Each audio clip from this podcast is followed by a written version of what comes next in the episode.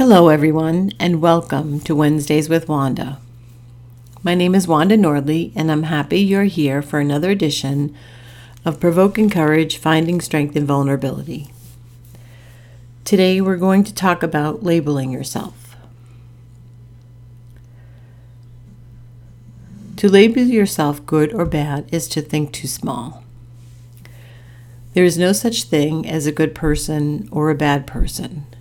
There are choices and actions that lead us in different directions. And it is through those choices and actions that we create our experiences. Sometimes we choose to do something that takes us in the opposite direction of the experience we want to create for ourselves.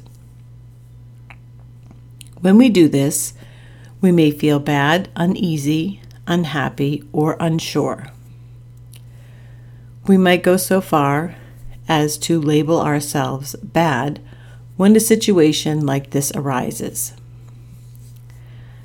Instead of labeling ourselves, though we could simply acknowledge that we made a choice that led us down a particular path and then let it go, forgiving ourselves and preparing for our next opportunity to choose and act in ways that support our best intentions.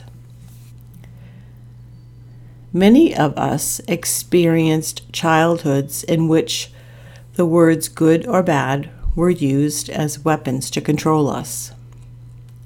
You were good if you did what you were told, and bad if you didn't. This kind of discipline undermines a person's ability to find their own moral center and to trust and be guided by their own inner self. If you were raised this way, you may find yourself feeling shock waves of badness when you do something you were taught was wrong, even if now you don't agree that it's bad.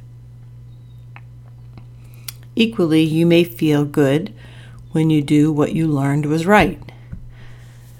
Notice this puts restrictions on you. An important part of our growth requires that we grow beyond what we learned and take responsibility for our own freedom in our own terms.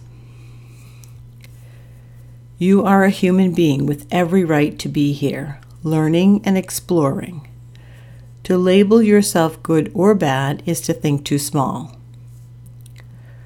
What you are is a decision maker, and every moment provides you the opportunity to move in the direction of your higher self or in the direction of immobility or disgrace.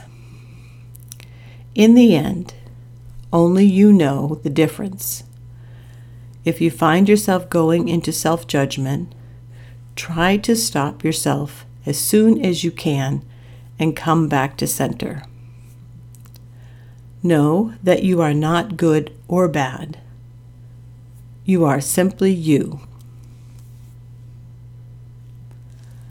I would like to thank you again for listening, and I hope you will join me next week for another edition of Wednesdays with Wanda, where we will talk about the importance of forgiveness. And remember, do one thing every day others say you can't.